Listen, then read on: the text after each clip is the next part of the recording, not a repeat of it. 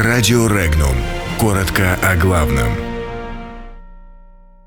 О разногласиях Москвы с Минском и российской оккупации Киева. Москву и Минск разъединяет налоговый маневр. Экс-президент Польши упустил шанс примирить Варшаву с Москвой. В Киеве насчитали три волны оккупации Россией. В Санкт-Петербурге началась политическая зачистка. В Забайкалье нашли детей Маугли.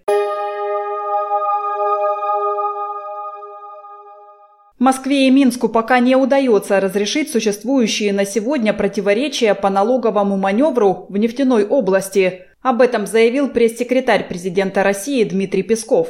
Он добавил, что для решения этого вопроса создается рабочая группа. Кроме того, по словам Пескова, президенты двух стран договорились провести еще одну встречу. Когда она состоится, пока не уточняется.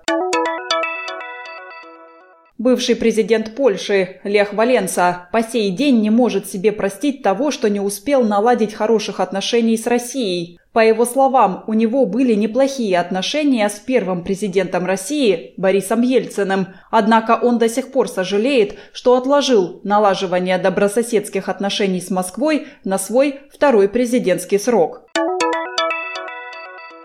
Инцидент с задержанием украинских кораблей в Керченском проливе есть не что иное, как третья волна российской оккупации Украины, заявил генеральный прокурор Украины Юрий Луценко в интервью немецкому изданию «Билд». По его словам, первыми двумя волнами оккупации были присоединение Крыма к России и поддержка России республик Донбасса.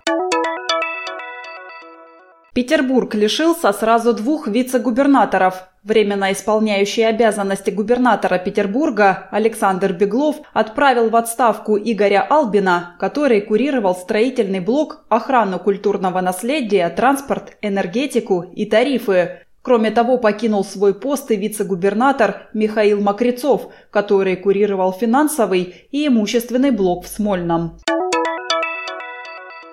Районный депутат в Забайкальском крае заявил о том, что в селе Маклакан Тунгира-Алекминского района, находящемся в 128 километрах от райцентра села Тупик, есть дети, которые в 10-15 лет не знают ни букваря, ни грамоты. По информации местных жителей, детям в этом селе негде учиться. Также нет медицинской помощи, сотовой связи. Для того, чтобы съездить в столицу Забайкалья, Читу, нужно порядка 80 тысяч рублей.